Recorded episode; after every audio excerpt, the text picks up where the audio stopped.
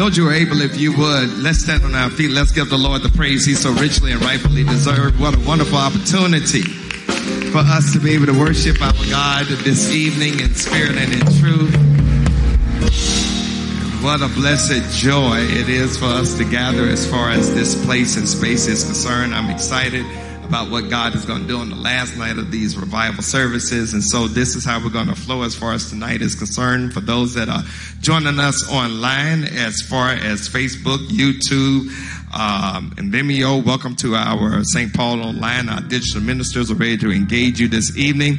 Invite this experience uh, to others. Start watching on Facebook. Share on your personal timeline without starting a separate watch party for those that are watching us online and tag people. And if you're on YouTube, subscribe to our channel and text the link of the worship service to your personal network. And if you're in the chat room on our church website, click the invite button to share this experience with others. Amen. Amen. And also just let us know where you're watching us from as far as this time and place and space is concerned.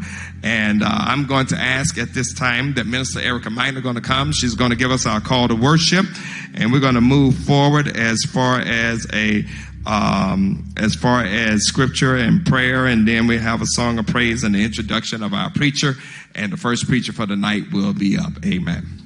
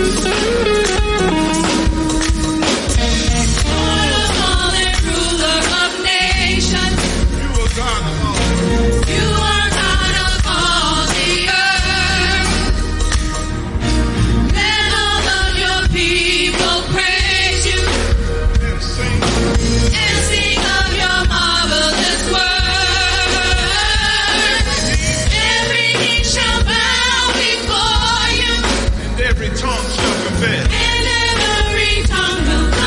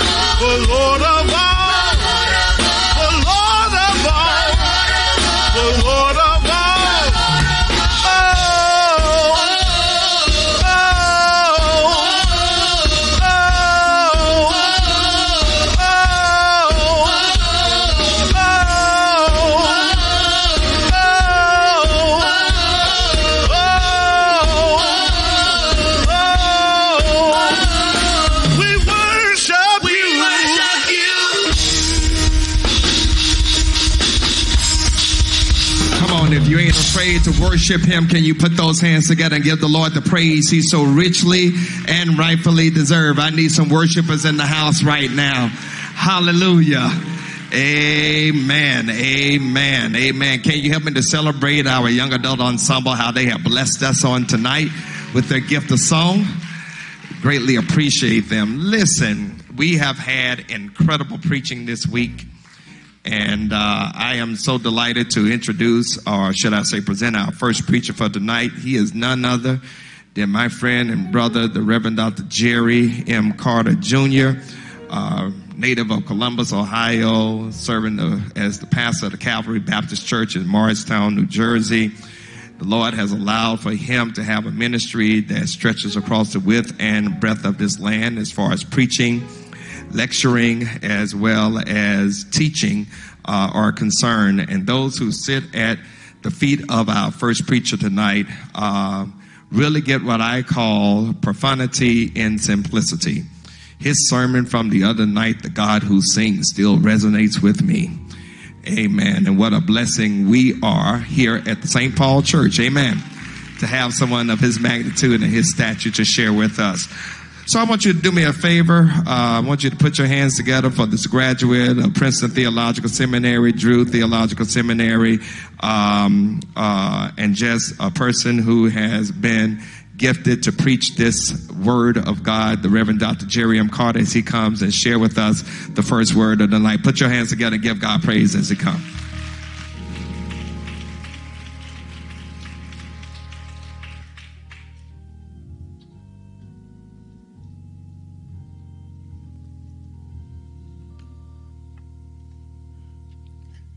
Bowed, every eye closed. Gracious God, our Father, we thank you for the absolute total sufficiency of Jesus Christ. We thank you for waking us up this morning and allowing us to see this day. We are grateful for the fact that you brought us to this moment. Thankful for the word that we heard on last night and what you've been doing in this revival. And we pray now that you will cover us, open up our minds and our hearts to what you have to say on tonight. This is your time, this is your word, and we bless you for it now. In Jesus' name, amen. Well, this is the day the Lord has made, and we rejoice and we are glad in this day.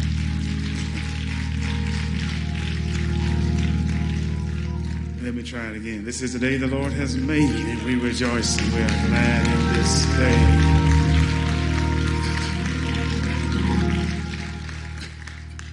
Uh, let me express my appreciation, one, to to this church. Um, St. Paul, just your hospitality and uh, just the excellence of ministry here is clear people here take ministry seriously. And so I just want to thank you for your hospitality, um, Brother Eric. Thank you so much just for bringing us back and forth and just uh, just for the spirit here. I am grateful. So I appreciate these couple nights that I have been here and share. And it has a whole lot to do with the uh, leadership of this pastor. And I think we ought to give God glory for, for him.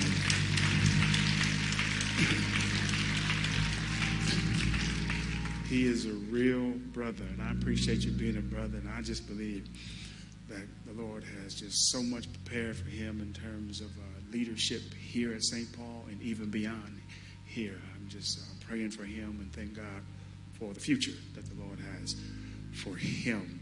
Um, anybody a Christian tonight? Yes, sir.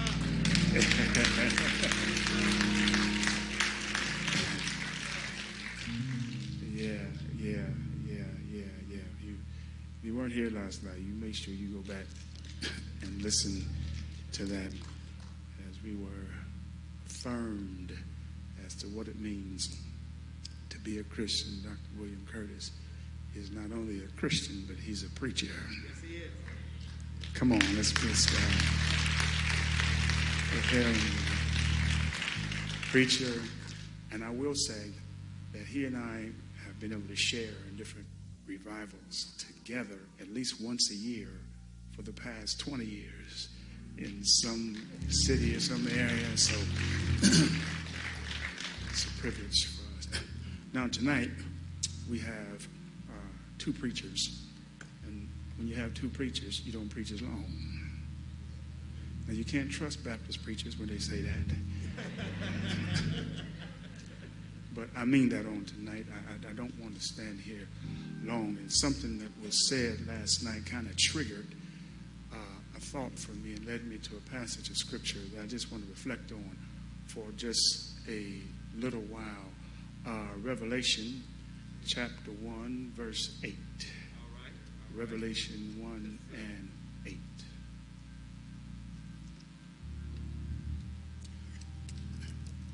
8. The New International Version.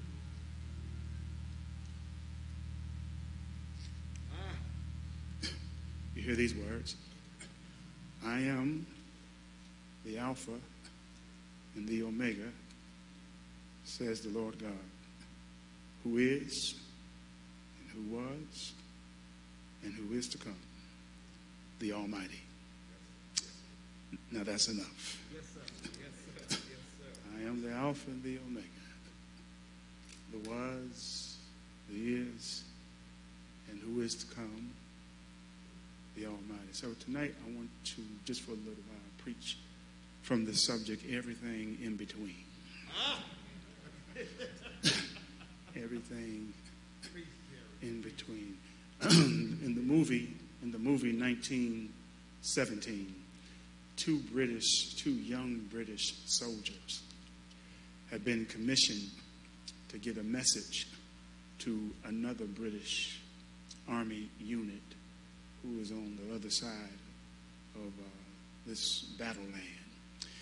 And before they are commissioned to go, before they're sent on this mission, they are commanded to go and spend some time with the commanding general. This- They're commanded to spend time with the commanding general because the message that they are to deliver is critical and it's dangerous. It's critical because the message is going to save some lives. It's dangerous because they have to cross enemy territory to deliver the message. So they are commanded to go spend some time with the commanding general before you take off. And spending time with the commanding general would do at least two things for them. He would be able to spell out the specific tactics connected with this mission. And they would also just simply be able to learn the, the heart of the commanding general and be emboldened in their mission. What they had to do and what they had to overcome. They would be that much better at it if they simply spent some time in the barracks with the commanding general.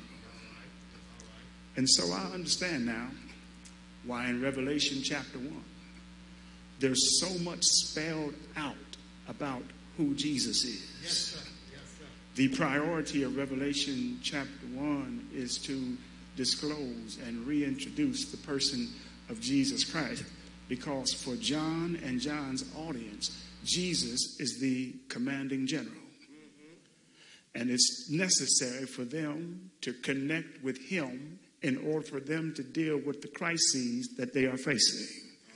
The priority of this first chapter is not to uh, present the identity of the enemy, even though in Revelation there is the opposition, who is said to be the dragon. There is a a necessity for them to know who the church is and what the church is, but that's not the priority of Revelation chapter 1. It's understood in Revelation chapter 1 that the only way that John the Apostle and his church are going to endure in the faith is if they reconnect with the person of Jesus Christ. That's why this chapter spends so much time dealing with who Jesus is because both John and his audience are facing their own crises. John's crisis is the crisis of exile and subsequently isolation. Therefore, he would need to know who he was working for. The crisis of John's audience was that of persecution. Churches like Pergamos and Thyatira and Ephesus, Sardis had to, had to deal with the persecution that was unleashed by the Machiavellian Emperor Nero. And so they would need to know who was working for them. okay, um, John would need to know who he was working for. The people would need to know who was working for them. So, therefore, in Revelation chapter 1, Jesus is presented in his fullness before anything else is said in the book of Revelation. Eugene Peterson says that Revelation is the last word about everything that matters. Okay, you missed that. that. Revelation is the last word about everything that matters. It's the last word about death. It's the last word about the church. It's the last word about suffering. It's the last word about worship. And surely it is the last word about Jesus. Now, what is strange to me is that both John and John's audience already know who Jesus is. John walked with him. yeah, yeah. John saw him perform his miracles. John witnessed him and overheard him teaching and preaching. Yet now he's being re- Jesus is being represented and reintroduced to the pastor and the pastor's church. The reason he is is because now John and his people are facing a new crisis. And a new crisis necessitates a reintroduction. That's why, um, what's his name? That's why Moses, before he left to go lead the people out of bondage, said to the Lord, He said, Hold on, just before I go, the people are going to want to know what your name is. They already knew Jehovah to be the, uh, the God of Abraham, Isaac, and Jacob, but now they got a new crisis. And when you're in a new crisis, sometimes it necessitates a reintroduction. And so I thought I'd just stop by here tonight just to kind of put this reintroduction. I know you already know him, but I'm looking at somebody tonight who's facing a new crisis. I'm looking at somebody tonight who may be in a new situation. And so I want you to know who he is again. You don't mind if I take just about five minutes and reintroduce him to you? So much time is spent in Revelation chapter 1 identifying who the person of Jesus is. It is pushed, it is emphasized to the pastor, who is John, who Jesus is. And then it's John's job to make sure his church knows. Yeah, yeah, yeah. Uh, before John could preach Jesus, uh, uh, Jesus had to be reintroduced to him to make sure he was clear on who Jesus is. Because as Tony Evans has said uh, many times, when there is a mist in the pulpit, there'll be a fog in the pew.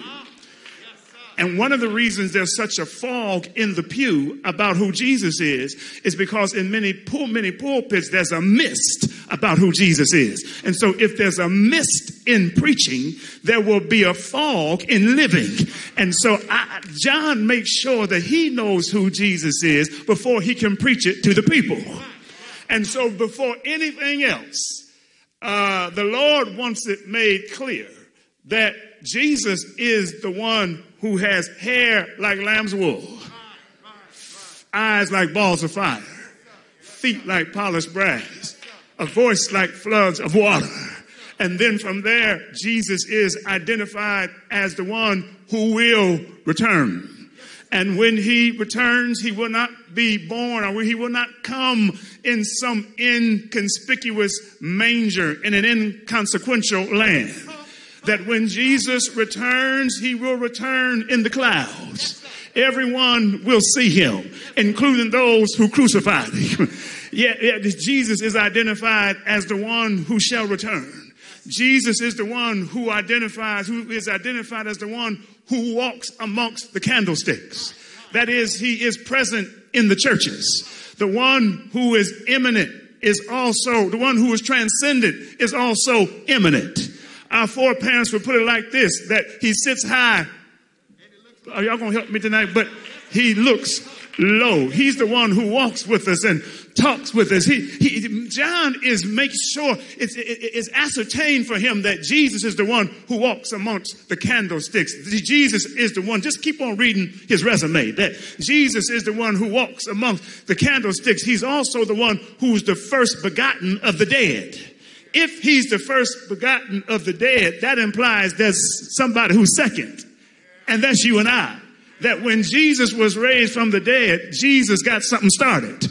Okay, Jesus is the one who's also his the faithful witness. To call Jesus the faithful witness is to say that he is the unique revealer of God and that he has no peers. Uh, Moses is not his peer. Siddhartha is not his peer. Zoroaster is not his peer. Muhammad is not his peer. Jesus is the unique revealer of God. One man says that Jesus is the sonogram of God. He's the ultrasound of God who reveals God's heart to us. Okay, I just thought it's somebody here loved him. Can I talk about him on the night? He's the one who is the faithful witness. And then, if you keep reading Revelation chapter one, I'm getting close to where I want to be. Jesus is the one who shed his blood for us. He did not offer the substitutionary blood of some pigeon or some lamb. No, he was the lamb of God who was slain before the foundation of the world to take away the sins of all of that is said about Jesus. Says that he is the one who is the is, the was, and the one who is to come. He's the is first. He's the was and the one who is to come second because was and is to come are always subject to who he is right now because Jesus always exists in the eternal now. That's why when he was talking to those Jews who said, we have Abraham, he, his grammar was messed up, but his theology was on target when he said, before Abraham was, I am. All of this, the people need to know who he is because the key to making it through our present crisis is to be in touch with who the person of who Jesus is. After all of that, here it is, and I'm almost done. After all of that, after all of those titles, and what shall I more say? Because the time does not permit me to go through the whole first chapter, but this one title is what caught my attention. He says, I am Alpha and Omega. I am Alpha and Omega. In Revelation, both Jesus, uh, or God the Father and God the Son, are both identified as Alpha and Omega. For him to say, I am Alpha, Alpha and Omega echoes the I am statements of the Gospel of John. And whenever Jesus says, I am, he is simultaneously saying what everybody else is not. okay, let me try over here. Whenever Jesus says, I am, he's also identifying what everybody else is. He's making a claim to exclusivity. I am the door. I am the resurrection. That means nobody else is. So when he says I am Alpha and Omega, he's also saying nobody else is that. I am Alpha and the Omega. Alpha is the first letter of the Greek alphabet. Omega is the last one. And he says, that's what I am on tonight. And I want you to know in St. Paul that when Jesus says I'm Alpha and Omega, he is saying it in one sense that he is complete within himself. Hmm. that if he's Alpha and if he is Omega, there's nothing you can do or there's no need to alter him because he is complete within himself and doesn't need anybody to improve on who he is. I just got a new iPhone and I'm, I was bragging about how wonderful it is. I don't know what the last, the, the latest one is a 13. Is that it? And, and, and my daughter looked at me and said, daddy, that ain't nothing because they're going to have a new one real soon because technology is always improving. May, might I tell you on tonight that there is no improving on who Jesus is. There is nothing that we need to do to make Jesus more relevant. There's no flag that needs to be put in his hand, no American flag to make him the identification of one political party or another. Jesus does not need to be my skin pigmentation to be relevant to black liberation. Jesus does his, his gender does not need to be altered for him to be at the center of women's equality. Jesus does not need to be Latin American for him to be a part of the struggle of oppression in Latin America. Jesus is relevant in who he is. Can I talk about him on the night? He's the fullness of fullness. yeah, yeah. All time exists within his purpose. All space exists within his presence. All history exists within his purpose. All of creation is supported by his power. He is the fullness of everything that is. To say that Jesus is Alpha and he's Omega is to say that he is complete within himself. Can I push it a little further? I'm just turning this diamond around here. To call him Alpha and Omega is to also say that in him we find our origin and our destination. Oh, come on, church. I'm sorry. I can't promise you a new Mercedes on tonight. I, I can't, can't promise you your breakthrough is coming on September the 2nd, but I can promise you this, that he is the Alpha and Omega. That means he is our origin and he is our destination. He's our protos and our eschatos. He's the one from where we start and the one to whom we're going. We, we, we, we, we, we come from him and, and, and we don't find rest until we rest him. Somehow or another, pigeons have this amazing homing device where, where no matter how far a, tr- a, a pigeon travels, no matter what winds blow them, wherever the winds are blowing them, they're able to find their way back to their original destination.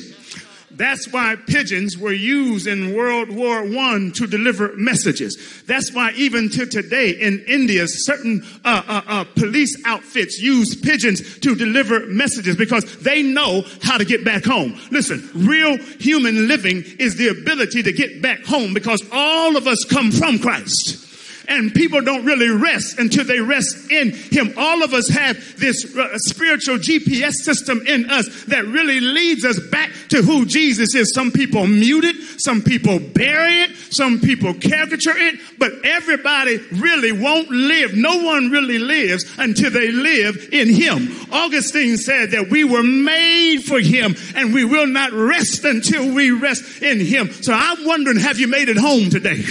for anybody who's watching us right now, have you made it home? Am I looking at anybody who says, I know I'm home now because I rest in him. He is the alpha point. He's the omega point. And I have eternal life because I've been turned back toward him. Anybody know he's the alpha point and the, he's the omega point and whatever else that means, that means he's complete within himself. That means he is our origin and our destination. But it also means that he has the first and the last word. if he's Alpha, And then if he's Omega, then nothing anybody says can be the last word. Everything they say is in between him. Okay, I don't care what's said on Fox or CNN or MSN. Look, the last word comes, look, the first word of the out of the Lord's mouth in the Bible is let there be. The last word in Revelation is may the grace be with you. May grace be with you. There's nothing anybody can say but uh, uh, uh, outside or before let there be or after the grace of God be with you. Because God has the last word. There are people in your life who will attempt to have the last word. Your doctors will attempt to have the last word. Your lawyers will attempt to have the last word. Your employers will attempt to have the last word. But go back to them and tell them, I know somebody who's Alpha and Omega, which means he's the one who has the last word. He is the one. Look, dehydration and death tried to have the last word in Hagar's life as she was about to give up on her son Ishmael. But God got involved and had the last word and showed her a well of water. You don't hear me on tonight that that woman who had that 12 year bleeding problem, sickness tried to have the last word, but somehow another Jesus passed her way. She touched to him. I wish I had a Bible reader here. Touched to him of his garment and end up having healing, having the last word. On the cross, death tried to have the last word. I said death tried to have the last word as the remains of Jesus were deposited deep in the soul of nature's night in Joseph's new tomb. But early on Sunday morning, I wish I had some old school people here. Early on Sunday morning, he was raised with all power in his hand. And subsequently, we sing the hymn, Oh, death, where is thy sting? Oh, grave, where is thy victory? He's the alpha point. He's the omega point. And whatever that means is that he has the last, he has the last word. Whatever people say always has a comma behind it and never a period because Jesus is Alpha and Omega. To call him Alpha and Omega is to say that, that, that, that he's complete within himself. It's to say that we have our origin and our destination in him. It is to say that he has the first and the last word. But I'm done here. The preacher is coming that to call him Alpha and Omega also means that Jesus hmm, is the border of history. Yeah, yeah, yeah, yeah, yeah, yeah, yeah, yeah. If he's the alpha point, if he's the omega point, whatever else that means is that from the beginning there's Christ. At the end there's Christ. And anything in between is in between. Can't go outside of him. Um, from eternity to eternity, he is God. He is the eternal God, which means everything that happens has to happen in between him. I tell people at Calvary all the time, we don't know when to shout. So let me try it again. Everything, look, every season of your life is in between him.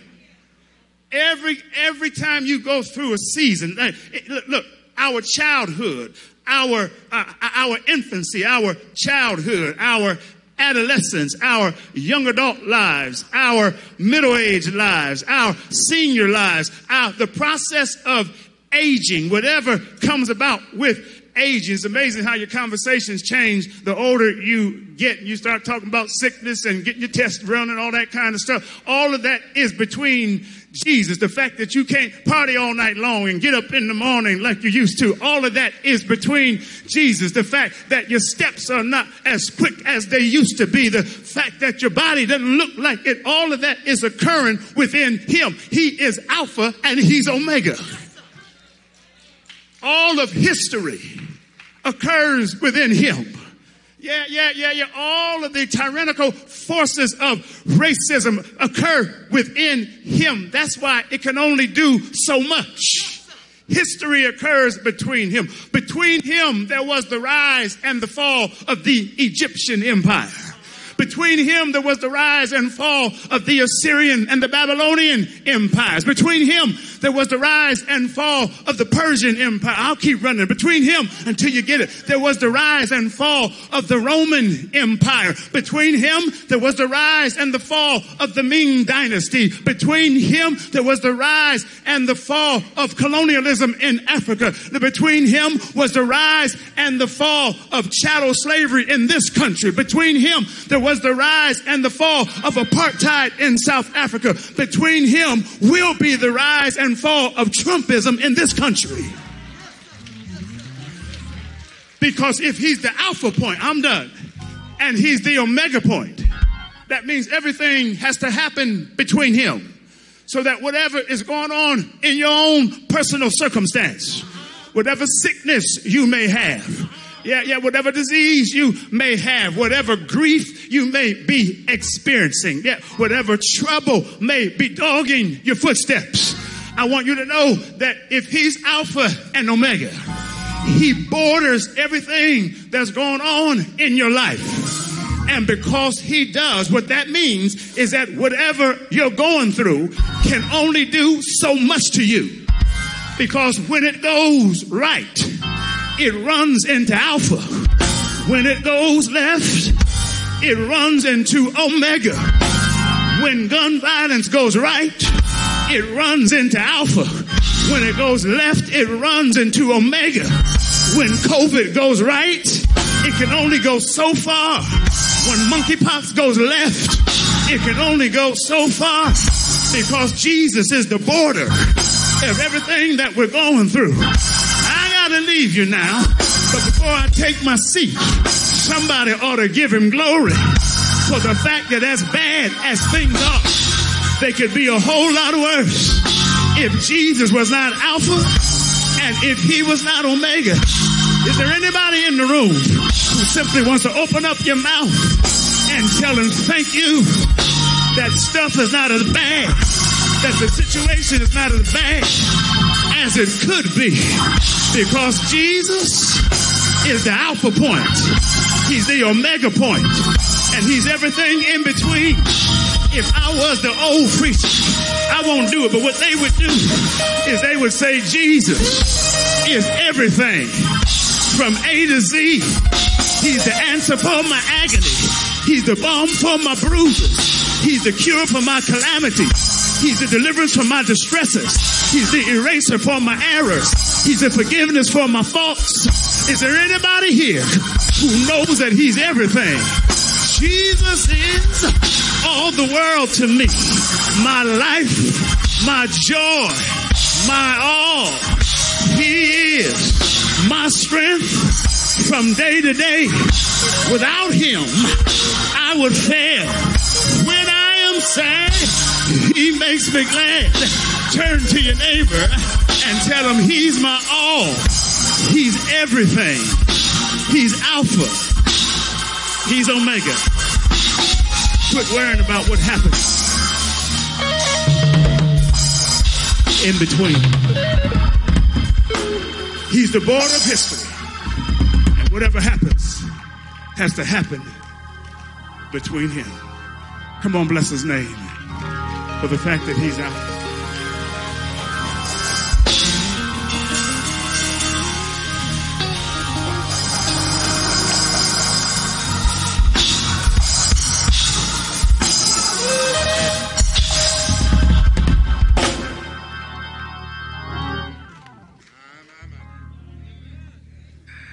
I need somebody right now that ain't afraid to give God praise for this powerful word. My God, my God. Can we celebrate this preacher tonight? Dr. Jerry M. We could do a whole lot better than that. What a word. What a word. My God, my God. Mm, mm, mm. Lord, have mercy. Lord, have mercy. What a word. I'm, I'm still stuck, y'all, so y'all got to forgive me right now. I see some folks on Zoom. Y'all getting blessed on Zoom? Amen, amen, amen. What a word. Listen, listen. We're, we're getting ready to, to receive the Lord's offering at this time.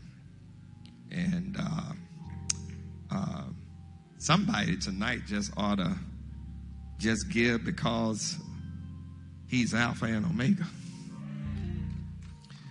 Give just because when you didn't have, he made sure you had. And when you didn't think you could make it, he made sure you did. He, he, he- listen, listen, listen. You can do whatever you want to. I'm sticking with Jesus. I'm sticking with Jesus. There are several ways you can give here at the St. Paul Church. Um, you can either drop off check or money order at the church at 1401 Allen Street, Charlotte 28205, or you can uh, mail your check rather to that address, or you can drop off check, cash, money order here at the church. Call the church office at 704 334 5309. Make sure someone is here to receive uh, your offering, and it'll be placed in the safe and part of the next count. The other way you can give is through our website, through Vimeo or Church Life, as far as ACS or Church Life. And then you can also give using an app called Givelify. If you don't have that app on your smart device, download that app from your app store, connect to your favorite credit card, and in three clicks you can give. If you have a physical offering in the house tonight, uh, in just a few moments, um, you'll be able to, for those that are close to the outer aisle uh, of your pew, uh, there's a basket right beside it. And uh, you'll be able to pass that basket down and we'll receive that offering.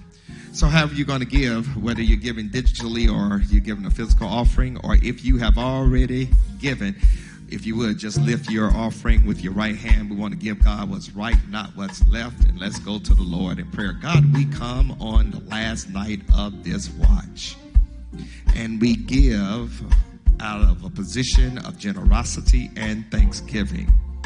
Oh, how you've blessed us over these last few nights, and we just want to come and say thank you. We don't do it grudgingly, we don't do it out of necessity, but we do it cheerfully because we are told you love the cheerful giver. And so, Lord, bless according to what you see in our hearts because we know, oh God, we can't beat you giving no matter how hard we try. It is in Jesus' name we pray. Let everyone that truly believes say amen. Do me a favor for those that are on the outer aisle, if you would look at down um, to the pew beside you, and if you would take that, pass it on down, and our account team will receive your offering at this time. Amen. While they're doing that, I want to introduce our our second preacher for tonight. Um, he's been with us since Sunday and has blessed us in a tremendous and an incredible way. He is none other than my friend and brother beloved, the Reverend Dr. William H. Curtis, the pastor of the Mount Ararat Baptist Church in Pittsburgh, Pennsylvania. God has allowed for him to, of course, travel across the width and breadth of this land, preaching the unsearchable riches of our Christ gospel. And what a joy it has been to be able to sit at his feet this week and hear the Lord use him in a mighty and magnificent way. We were telling him last night that wherever he goes from here on out, he just need to preach that text he preached last night. I am a Christian because God knows we need to be reminded of who we are. So from Sunday, from Sunday up until now, um, we have been blessed in a tremendous way. A graduate of Morgan State University in Baltimore, Maryland, and Howard University School of Divinity, as well as having earned a doctoral degree from United Theological Seminary. Um, he has the learning and the, the burning as well. And so, uh, what we're going to do is, as far as um, this time of preparation is concerned, we're going to have Scott. We're going to have a song, right? And then the hymn choir. And then Dr. Curtis, you're up. And uh, he's going to come and do what God has called and commissioned and consecrated him to do. Both of these preachers, they were just born to preach. Amen. Amen. Amen. So we're looking forward to the Lord using him in a mighty and magnificent way. Put your hands together as our um, young adult ensemble and hymn choir will come and bless us. If you would celebrate them and give God praise for them. Amen. Happy birthday, Dr. Fuller. We wouldn't know it's your birthday. Amen. You all do your thing.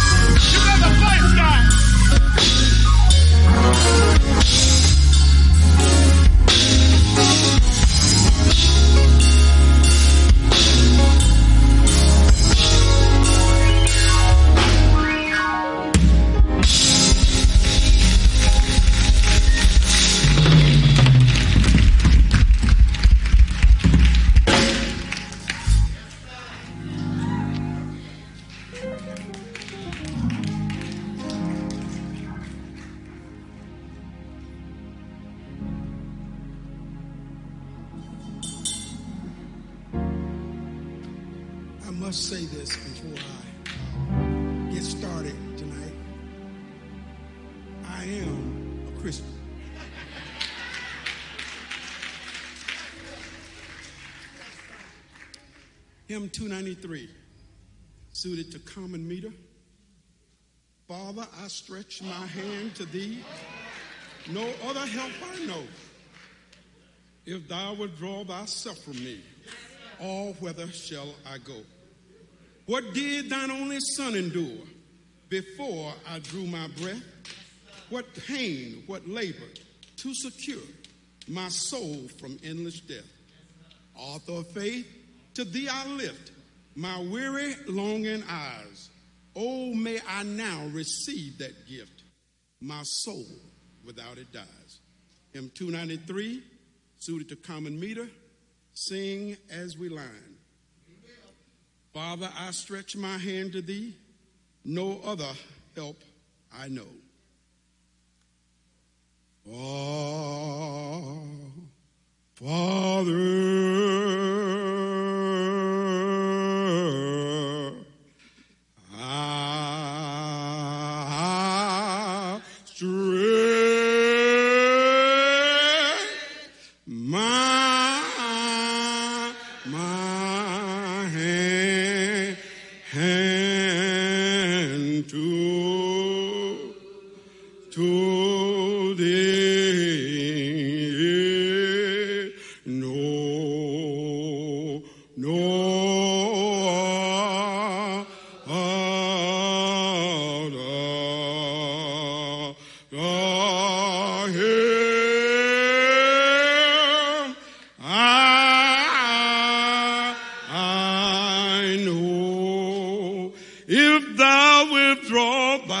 from me, oh, whither shall I go?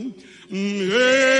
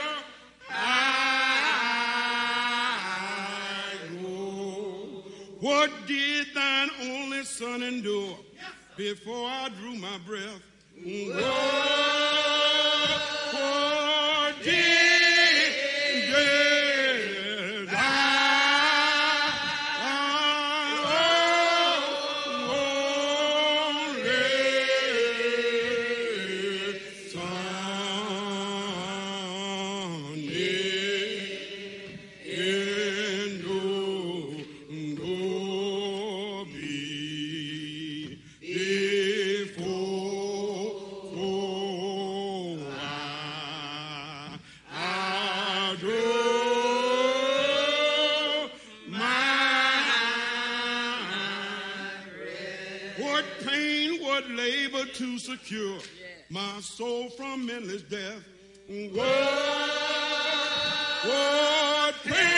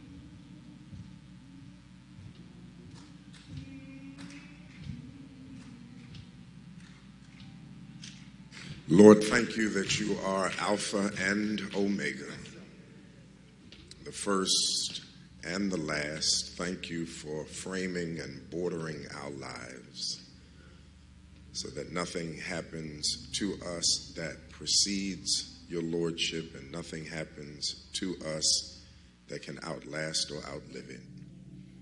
For that strong and refreshing reminder, we give you thanks. Each one of us tonight are able to place our total concerns within the border of your lordship and to thank you that all things are working together for our good. Now may the words of my mouth and the meditations of our hearts be acceptable in your sight, for you are our strength and you are our Redeemer. We ask it in Jesus' name. And all of God's children said together, Amen. Would you help me again to celebrate your pastor, my friend, my brother, the Reverend Dr. Robert Charles Scott, and to his lovely wife and their lovely daughter, constituting the first family? We appreciate them. To all of the pastors and preachers who are gathered and assembled tonight, to those who make up the leadership and the discipleship of the St. Paul Church, to my preaching tag team partner, the Reverend Dr. Jerry M. Carter. I um,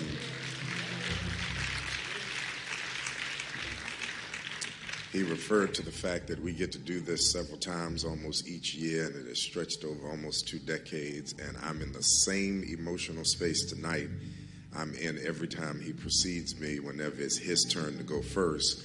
I just can't get myself together to come after him. I just really, literally want to stand and say, And now unto him who is able to keep us from falling, right? So that we can leave this place spending these next several days ruminating over that necessary word. I am I'm a fan of Jerry Carter's preaching. I don't just, I'm not just blessed by it. I tell him all the time, I'm also a fan of his preaching. And it makes our friendship all the stronger because for us, there is no such thing as competition. I am so blessed by what God is doing through his life and the word that God has given to him. And for Robert Scott to trust us with these coveted nights of revival, I'm so appreciative appreciative for our friendship and for him being as true a brother to me as there could be. I have one blood sister who is four years my junior. I am her living ATM machine. And Robert Scott is my true brother, and he don't really ask me for much, and so I am I'm grateful for for him tonight, and thankful that he entrusts us with his preaching responsibility. Very quickly, help me thank God for these young adults who have blessed us and for this hymn choir. Yeah. All right, there's something so organic when that hymn choir stands. It, it just resonates through the whole congregation, and I'm always blessed to be able to hear them. I want you to listen to these words, and I am well aware of the fact that you've already been blessed by one sermon and you are wondering, how long is he going to be? And I'm wondering, how long is it going to take you to say amen? And I promise I will only be as long as it takes you to say amen. All right? The, okay. And now unto him. John chapter 4, verses 46 through 54 constitute the framework for our sermonic time together. Herein lies the Word of God. Once more, he, he being Jesus, visited Cana in Galilee, where he had turned the water into wine. And there was a certain royal official whose son lay sick at Capernaum. And this man heard that Jesus had arrived in Galilee from Judea. He went to him and begged him to come and heal his son who was close to death. Unless you people see signs and wonders, Jesus told him, you will never believe. The royal official said, Sir, come down before my child dies. Go, Jesus replied, Your son will live. The man took Jesus at his word and departed. While he was still on the way, his servants met him with the news that his boy was living. When he inquired as to the time when his son got better, they said to him, Yesterday at one in the afternoon, the fever left him. And the father realized that this was the exact time at which Jesus had said to him, Your son will live. So he and his whole household believed. This was the second sign Jesus performed after coming from Judea to Galilee. I want to preach for just a few moments from the subject when Jesus